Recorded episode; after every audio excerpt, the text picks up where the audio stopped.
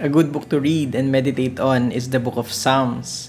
Ang daming makukuha natin dito. Meron tayong mababasa about the behavior ng mga wicked, the stumbling of the believer, mga warnings and also encouragement.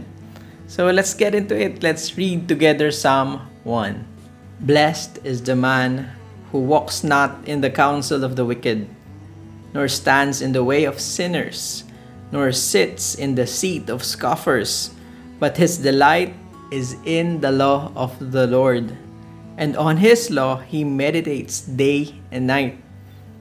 He is like a tree planted by streams of water that yields its fruit in its season, and its leaf does not wither.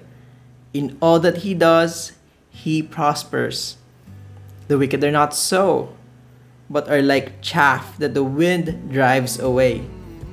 Therefore, the wicked will not stand in the judgment, nor sinners in the congregation of the righteous. For the Lord knows the way of the righteous, but the way of the wicked will perish. Ang sinasabi ng psalmist dito, may dalawang uri ng tao, yung godly at yung ungodly. Wala sa gitna. Blessed meaning there is supreme joy for the godly and none for the ungodly. Yung godly person dito is described as someone who walks not in the counsel of the wicked, nor stands in the way of sinners, nor sits in the seat of scoffers. Ang paggawa ng kasalanan ng isang hindi tumitingin sa Diyos ay sa palala, from bad to worse. Una, sasabihin niya na mapakinggan kaya itong mga wicked na ito. Parang mas practical naman. And so he sins, and it becomes a habit. He stands firm in the way of sinners. Pinipili na niya talaga na mag-disobey sa commands ni God. And then he goes a step further, worse than he was. He sit in the seat of scoffers. Ang scoffers, ibig sabihin, ito yung mga nangungutya na kay God. Siya na mismo, he makes fun or mocks God, His will, and His ways, and teaches others na gawin din yung ginagawa niya. Pero hindi ganun ang godly man. He does the opposite.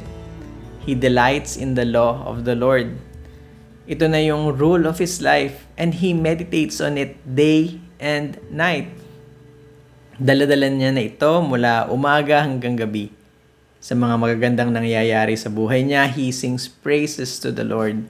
Sa mga times na nahihirapan siya, he still goes to the same book for comfort. He is like a tree planted by streams of water. Si God ang naglagay sa kanya doon.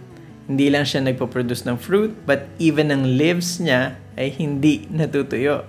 God equips this man for every good word and work. And dahil he knows God, he brings all the glory to him. Pero ang wicked is just like chaff.